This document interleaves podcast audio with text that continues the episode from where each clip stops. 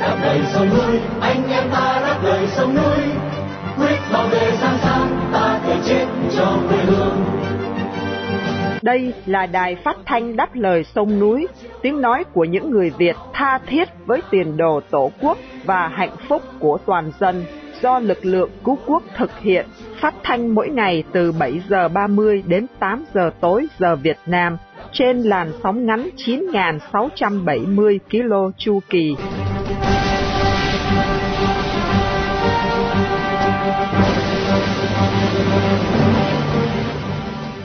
Vân Khanh kính chào quý thính giả. Hôm nay thứ Hai, ngày mười bảy tháng tư năm hai nghìn không trăm hai mươi ba và đây là buổi phát thanh lần thứ bốn nghìn ba trăm năm mươi sáu của Đài Đáp Lời Sông Núi. Mở đầu chương trình là phần tin tức gồm có các tin chính sau đây. Cộng sản Việt Nam xác nhận đã bắt giữ ông Thái Văn Đường. Thủ tướng Nhật cam kết tăng cường an ninh cho khối G bảy. Chủ nhân Wagner kêu gọi Nga kết thúc cuộc xâm lăng Ukraine. Sau phần tin tức, chương trình được tiếp nối với chuyên mục phê bình hiến pháp Việt Nam và cuối cùng là phần bình luận. Buổi phát thanh hôm nay được sự bảo trợ của một vị mạnh thường quân ẩn danh cư ngụ tại thành phố Huntington Beach, tiểu bang California, trong danh sách lịch vàng ba trăm sáu mươi lăm ngày năm hai nghìn không trăm hai mươi ba, đồng thời để vinh danh tù nhân lương tâm Nguyễn Văn Tuấn, một người Việt yêu nước đã bị giam cầm trong lao tù cộng sản. Mở đầu chương trình, Vân Hà và Nguyên Khải mời quý thính giả theo dõi chi tiết các tin hôm nay.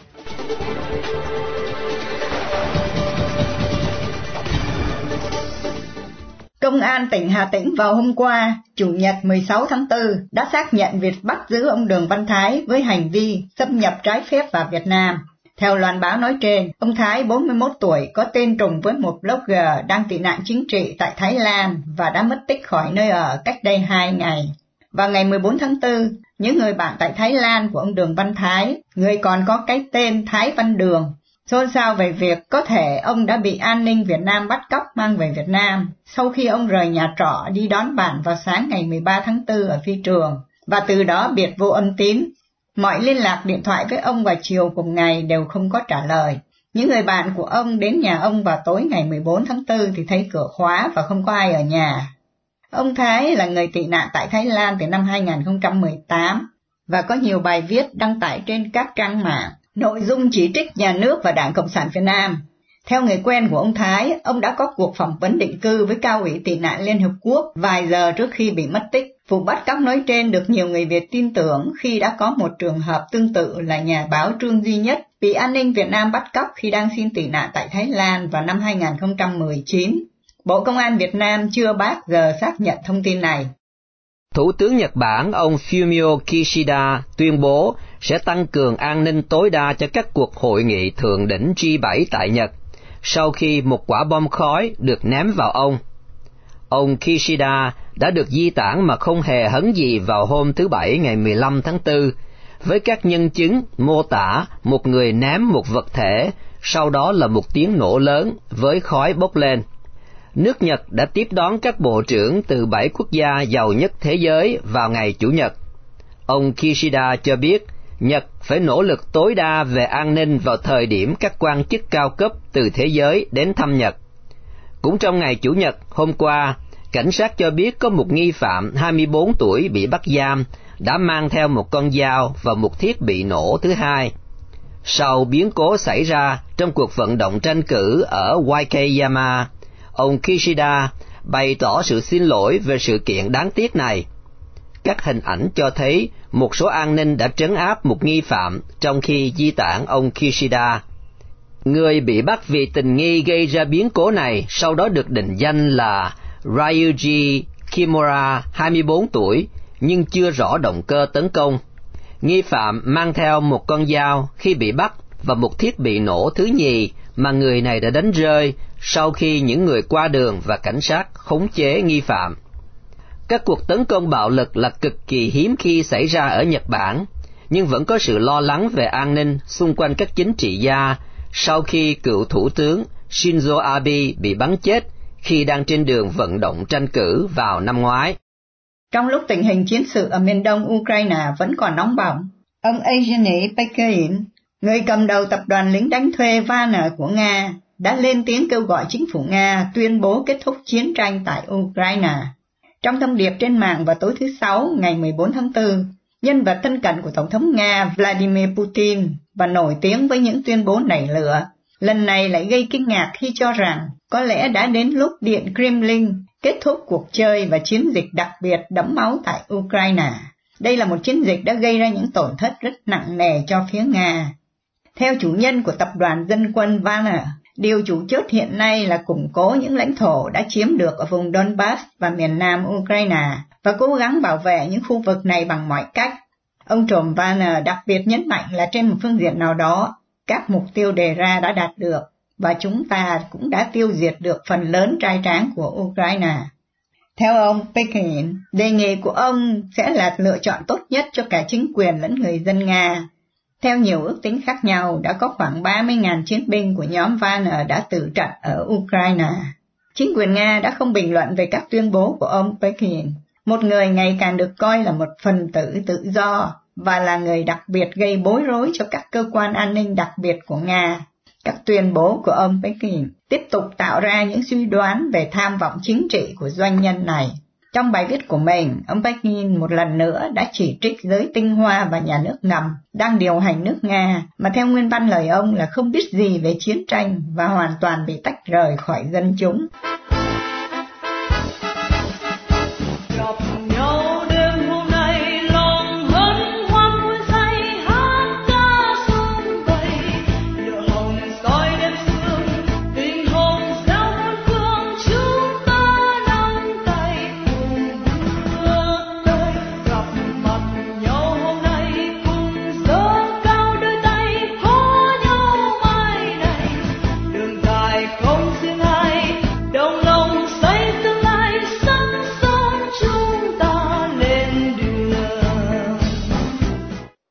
Thưa quý thính giả, hiến pháp là luật nền tảng hay nôm na là luật mẹ của tất cả mọi luật pháp trong một nền dân chủ hiến định pháp trị và đa nguyên. Chính vì thế, một quốc gia dân chủ chân chính cần phải có một hiến pháp nghiêm chỉnh, một mặt bảo vệ những nhân quyền căn bản của công dân cá thể, mặt khác xây dựng một guồng máy chính quyền ổn định, hầu lèo lái con thuyền quốc gia. Hiến pháp cũng phải dung hòa giữa thực tại căn bản của xã hội, đó là chính quyền bên này và xã hội dân sự bên kia. Bản Hiến pháp hai không một ba của Cộng sản Việt Nam có nhiều khuyết điểm quan trọng mà chúng ta cần thảo luận để góp phần cho công tác xây dựng một bản hiến pháp dân chủ chân chính cho giai đoạn hậu Cộng sản. Đây là mục tiêu của chuyên đề phê bình hiến pháp Việt Nam do Đài Phát thanh Đáp Lời Sông Núi chủ trương. Sự đóng góp của các luật sư tham dự chuyên mục này là những quan điểm cá nhân, không nhất thiết thể hiện quan điểm chính thức của Đài. Thưa quý thính giả, Điều chín chấm một của bản Hiến pháp hai không một ba ghi rõ, Mặt trận Tổ quốc Việt Nam là tổ chức liên minh chính trị, mục đích là nhân danh Đảng Cộng sản Việt Nam để thống lãnh và điều hợp mọi tổ chức và thành phần ngoại vi mà đảng cài đặt trong xã hội dân sự, trong lẫn ngoài nước.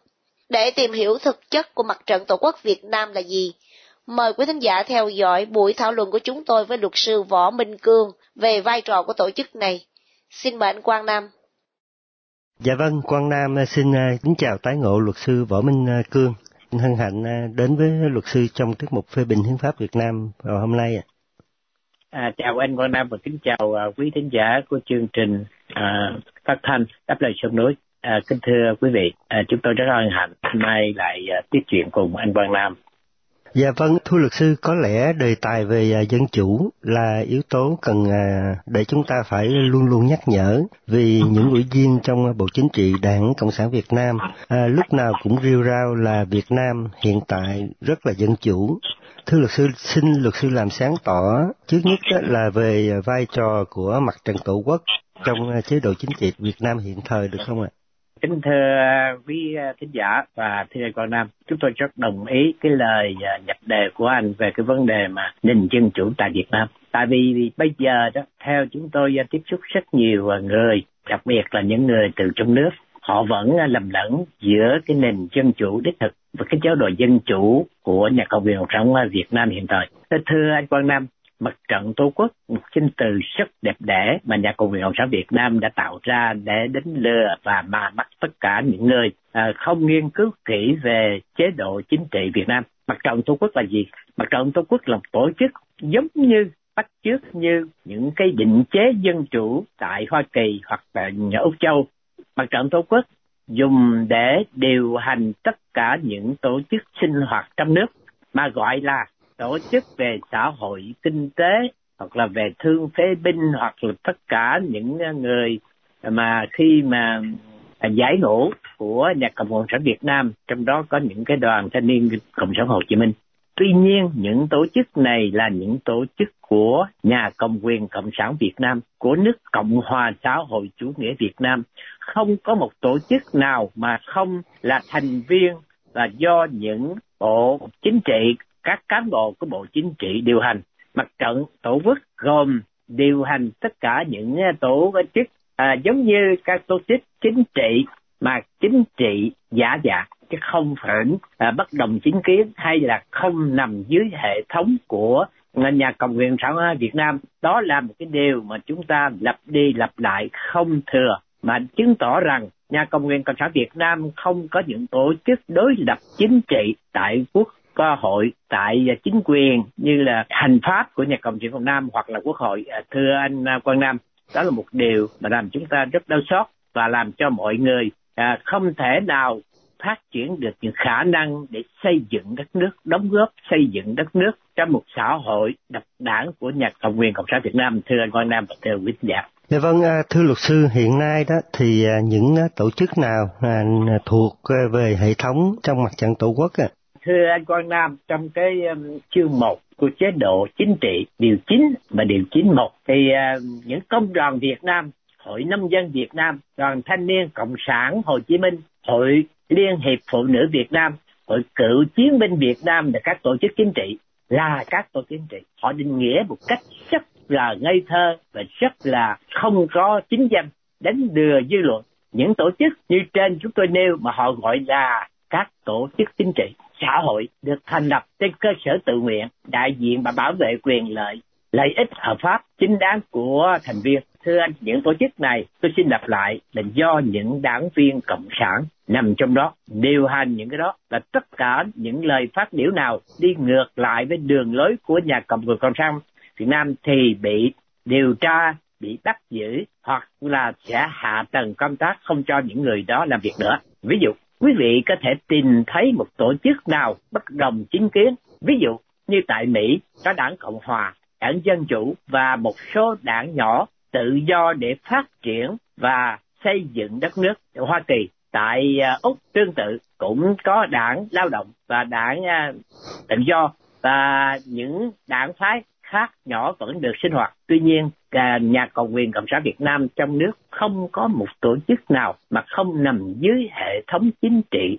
điều hành bởi đảng viên Cộng sản Việt Nam đã được sinh hoạt.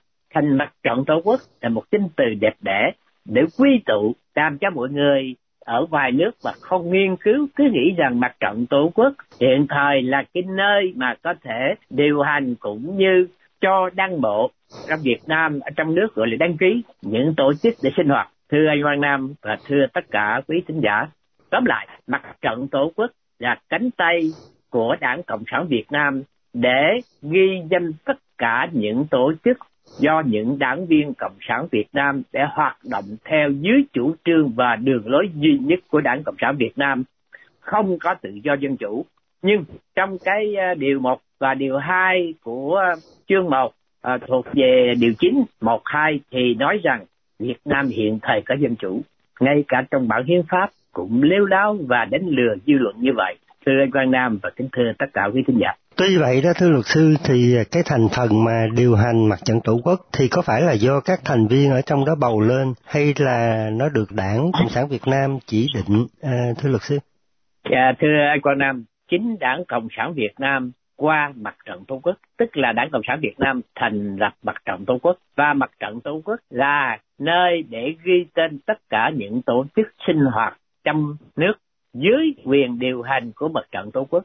Và chúng tôi xin lặp lại, những thành viên của mặt trận Tổ quốc là do tất cả mọi đảng viên, bất cứ được những cái tên về uh, quân sự hay là chính trị, tất cả một cái tên gì đó nhưng mà nằm trong mặt trận Tổ quốc, và do đảng viên đảng Cộng sản Việt Nam à, điều hành. Mặt trận Tổ quốc, ví dụ như chúng tôi có thể ví uh, dụ bên Mỹ hoặc bên Úc mà chúng tôi đang sống, thì tại Hoa Kỳ có một cái cơ quan do chính phủ lập ra để ghi tên đảng bộ hiện thời trong nước Việt Nam gọi là đăng ký, tất cả những tổ chức nào muốn sinh hoạt chính trị, văn hóa, xã hội. Nước Úc cũng vậy, có một cơ quan của chính phủ lập ra để đăng bộ tất cả những tổ chức có quyền sinh hoạt về chính trị, xã hội, văn hóa. Ví dụ, những cái đảng chính như ở Mỹ là ví dụ như đảng Cộng Hòa hay đảng Dân Chủ cũng phải đăng bộ để trở thành một đảng sinh hoạt về chính trị. Ở Úc cũng tương tự, có một cái tổ chức của chính phủ để đăng bộ tên và sinh hoạt chính trị. Còn trong nước mặt trận tổ quốc cũng bắt chước như là nhất tự do dân chủ, nhưng mặt trận tổ quốc do nhà nước Cộng sản lập ra và được chỉ định là chỉ cho ghi tên những tổ chức thuộc đảng viên của đảng Cộng sản Việt Nam điều hành mà thôi. Thưa anh Quang Nam, thưa quý khán giả. Và như luật sư phân tích thì có phải là mặt trận tổ quốc có thể nói là cái cánh tay nối dài của Đảng Cộng sản Việt Nam để mà tạo cho bộ mặt Việt Nam một cái hình thức dân chủ giả tạo không, thưa luật sư? Dạ đúng một trăm phần trăm như lời anh Quang Nam nói. Tại vì nhà nước Cộng hòa xã hội chủ nghĩa Việt Nam do Đảng Cộng sản dựng nên và chỉ có một đảng Cộng sản cai trị, lập ra nhiều tổ chức với danh nghĩa là chính trị, văn hóa, xã hội như chúng tôi đã thưa. Tuy nhiên không có một tổ chức nào mà đi ngược lại đường lối của Đảng Cộng sản Việt Nam, không có một tổ chức nào đối lập chính trị tại Việt Nam. Vì lý do đó nên mặt trận Tổ quốc Việt Nam là một tổ chức cánh tay nối dài của Đảng Cộng sản Việt Nam để điều khiển và theo dõi tất cả những tổ chức nào đi ngược lại đường lối độc đảng của nhà cầm quyền Cộng sản Việt Nam do Đảng Cộng sản Việt Nam cai trị độc quyền tại Việt Nam. Thưa anh Quang Nam và thưa tất cả quý khán giả. Thưa luật sư, trước khi kết thúc đó thì luật sư có điều gì muốn nói thêm, đặc biệt là về cái nền dân chủ giả tạo tại Việt Nam và xa hơn nữa đó là làm thế nào để mà mình đánh đổ cái nền dân chủ giả tạo này để mà thiết lập một nền dân chủ thật sự dân chủ, thưa luật sư? Thưa anh Quang Nam, bây giờ đó thật sự ra đã khi bàn thảo, khi trong thời gian mà chia đôi đất nước đó, miền Nam và miền Bắc đó, thì nhà cầm quyền Cộng sản Việt Nam hồi đó lấy tên là Việt Nam Dân Chủ Cộng Hòa chủ trương dùng vũ lực để chiếm miền Nam. Dùng vũ lực để chiếm miền Nam do không những Đảng Cộng sản Việt Nam điều hành mà do Đảng Cộng sản Trung Quốc, tức là Trung Cộng và Liên Xô viện trợ vũ khí, nhân sự. Và cái tin mà chúng ta mới đọc được đây đó, nhiều sư đoàn của Trung Quốc, tức là Trung Cộng đã vào miền Nam để giúp cho miền Bắc, giữ miền Bắc rồi đưa tất cả những bộ đội của Cộng sản Việt Nam vào Việt Nam. Thật sự ra đó, chúng ta muốn chiếm lại để có một nước Việt Nam dân chủ. Chính nhà cầm quyền Cộng sản Việt Nam là cái đầu não suy nghĩ muốn xây dựng đất nước trong tương lai, muốn tạo một nền dân chủ và đem lại đất sống tự do cho người dân. Một cái đất là Đảng Cộng sản Việt Nam tự tạo ra một nền dân chủ để cho tất cả những tổ chức khác đối lập sinh hoạt. Thứ hai, một giải pháp quân sự. Tuy nhiên tới bây giờ, để thật sự ra đó, tới bây giờ mình dùng quân sự để chiếm lại đất nước Việt Nam thì ai sẽ hy sinh nhiều? Dân chúng Việt Nam sẽ hy sinh nhiều. Nên đối với chúng tôi, tôi nghĩ rằng nhà cầm quyền Cộng sản Việt Nam độc đảng nên nghiên cứu để phát triển đất nước bằng hệ thống chính trị đa đảng, thay vì để những nơi hoặc là những người dùng vũ lực để chiếm lại Việt Nam thì làm cho dân tộc Việt Nam sẽ đau khổ một lần nữa, giống như cuộc chiến tranh Nam Bắc từ năm mươi tư đến năm mươi lăm. Thưa anh Quang Nam và thưa quý khán giả, đó là cái điều mà chúng tôi rất chân tình và thưa cùng quý khán giả để thấy rằng làm thế nào chúng ta có quyền tranh đấu trong nước. Và người Việt hải ngoại cũng chung sức nhau để tranh đấu để nhà Cộng sản Việt Nam chấp nhận một hệ thống sinh hoạt dân chủ đa đảng. Thì khi đó đất nước Việt Nam sẽ tiến triển và phát triển kinh tế trong cái nền hòa bình, chứ không phải vì chiến tranh Nam Bắc như năm mươi tư bảy mươi lăm. Đó là cái điều mà dân tộc Việt Nam rất muốn và mong mỏi tất cả những người lãnh đạo Đảng Cộng sản Việt Nam và Đảng Cộng sản Việt Nam nên suy nghĩ, nghiên cứu để tạo ra một thể chế dân chủ đa đảng tại Việt Nam hiện thời và cho tương lai của dân tộc Việt Nam. Thưa anh Quang Nam và kính thưa tất cả quý khán giả. Vâng, à, Quang Nam xin trân trọng cảm ơn luật sư Võ Minh Cương đã đến với chuyên mục phê bình hiến pháp Việt Nam trong tuần này. Xin kính chào luật sư. Dạ, chào anh Quang Nam và kính chào toàn thể quý khán giả. Trân trọng. Đài Phát thanh Đáp Lời Sông Núi.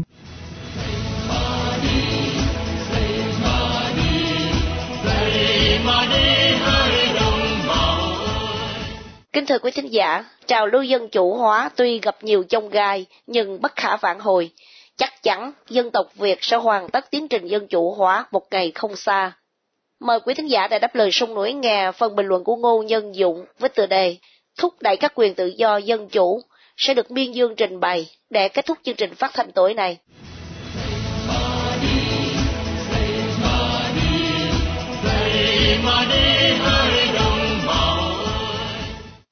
Người ta hay chỉ trích một xã hội sống dân chủ thường sinh ra chia rẽ, có khi hỗn độn, bởi vì mọi người được tự do bày tỏ những ý kiến khác nhau, có khi mâu thuẫn nhau.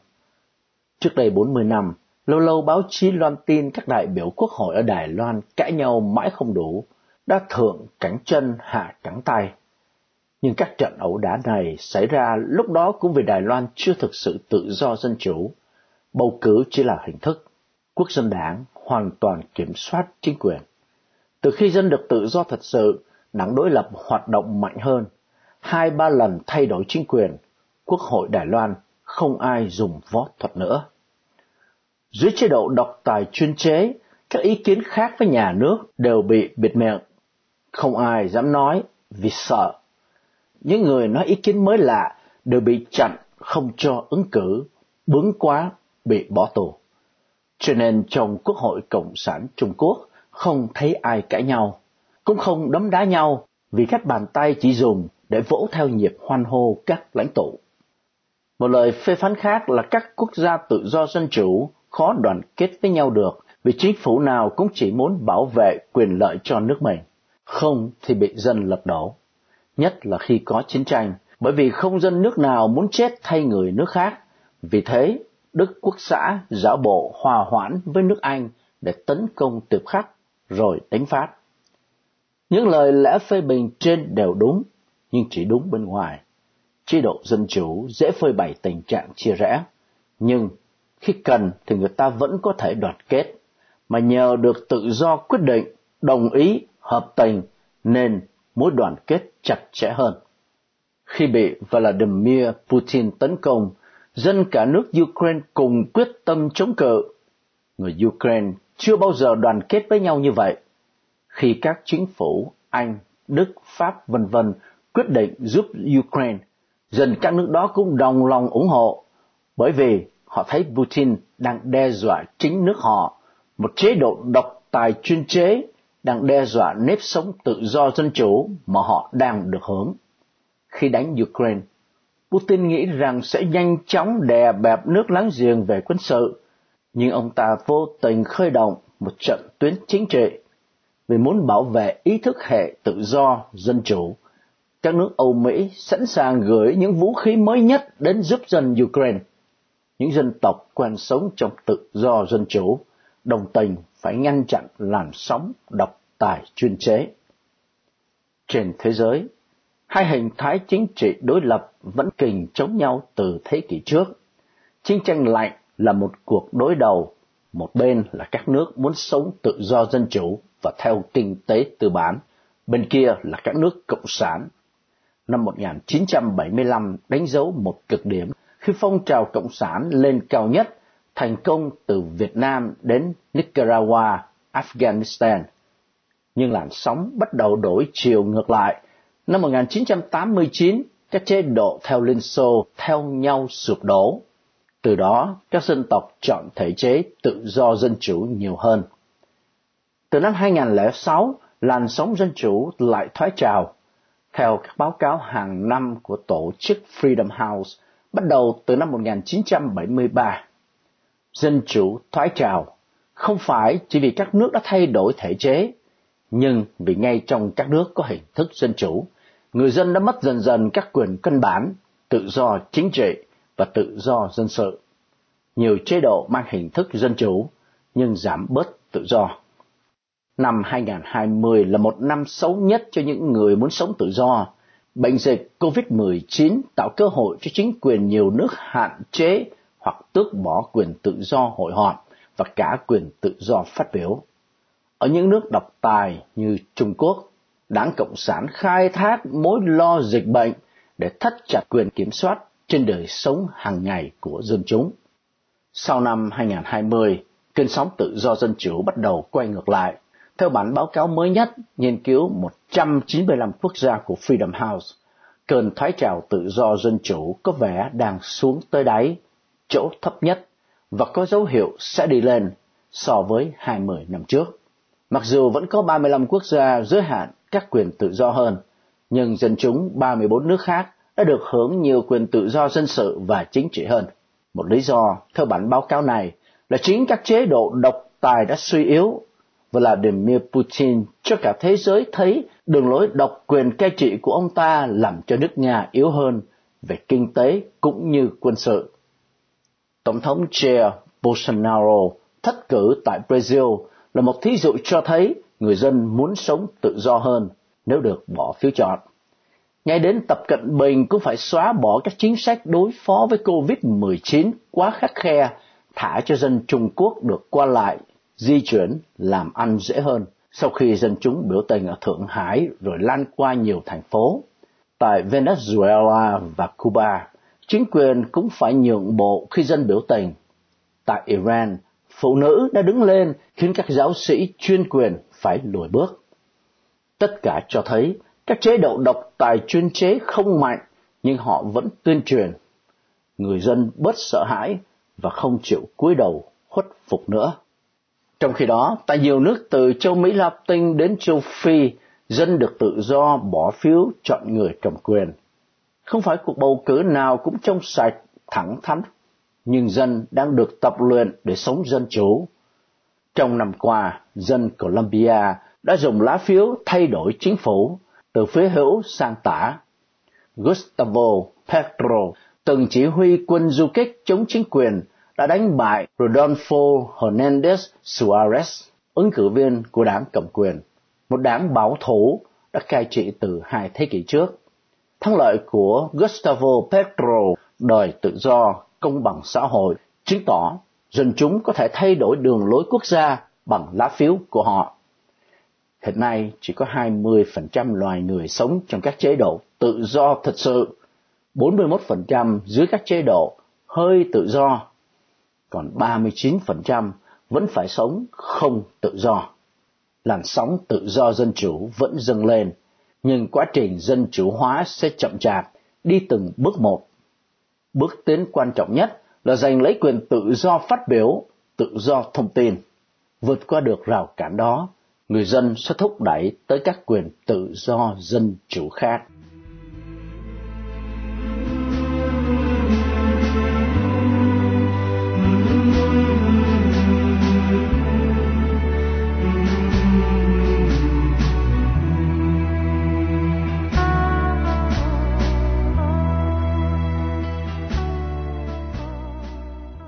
Trước khi chia tay trong buổi phát thanh tối nay, kính mời quý thính giả cùng Đài Đáp Lời Sông Núi nhớ đến anh Nguyễn Văn Tuấn, sinh năm một nghìn chín trăm tám mươi tư, bị bắt ngày mười sáu tháng hai năm hai nghìn không trăm mười bảy với bản án mười hai năm tù giam. Một tù nhân lương tâm đang bị bạo quyền Việt Nam giam cầm trong ngục tù vì lòng yêu nước, lẽ phải và sự đóng góp tích cực vào tiến trình dân chủ hóa Việt Nam.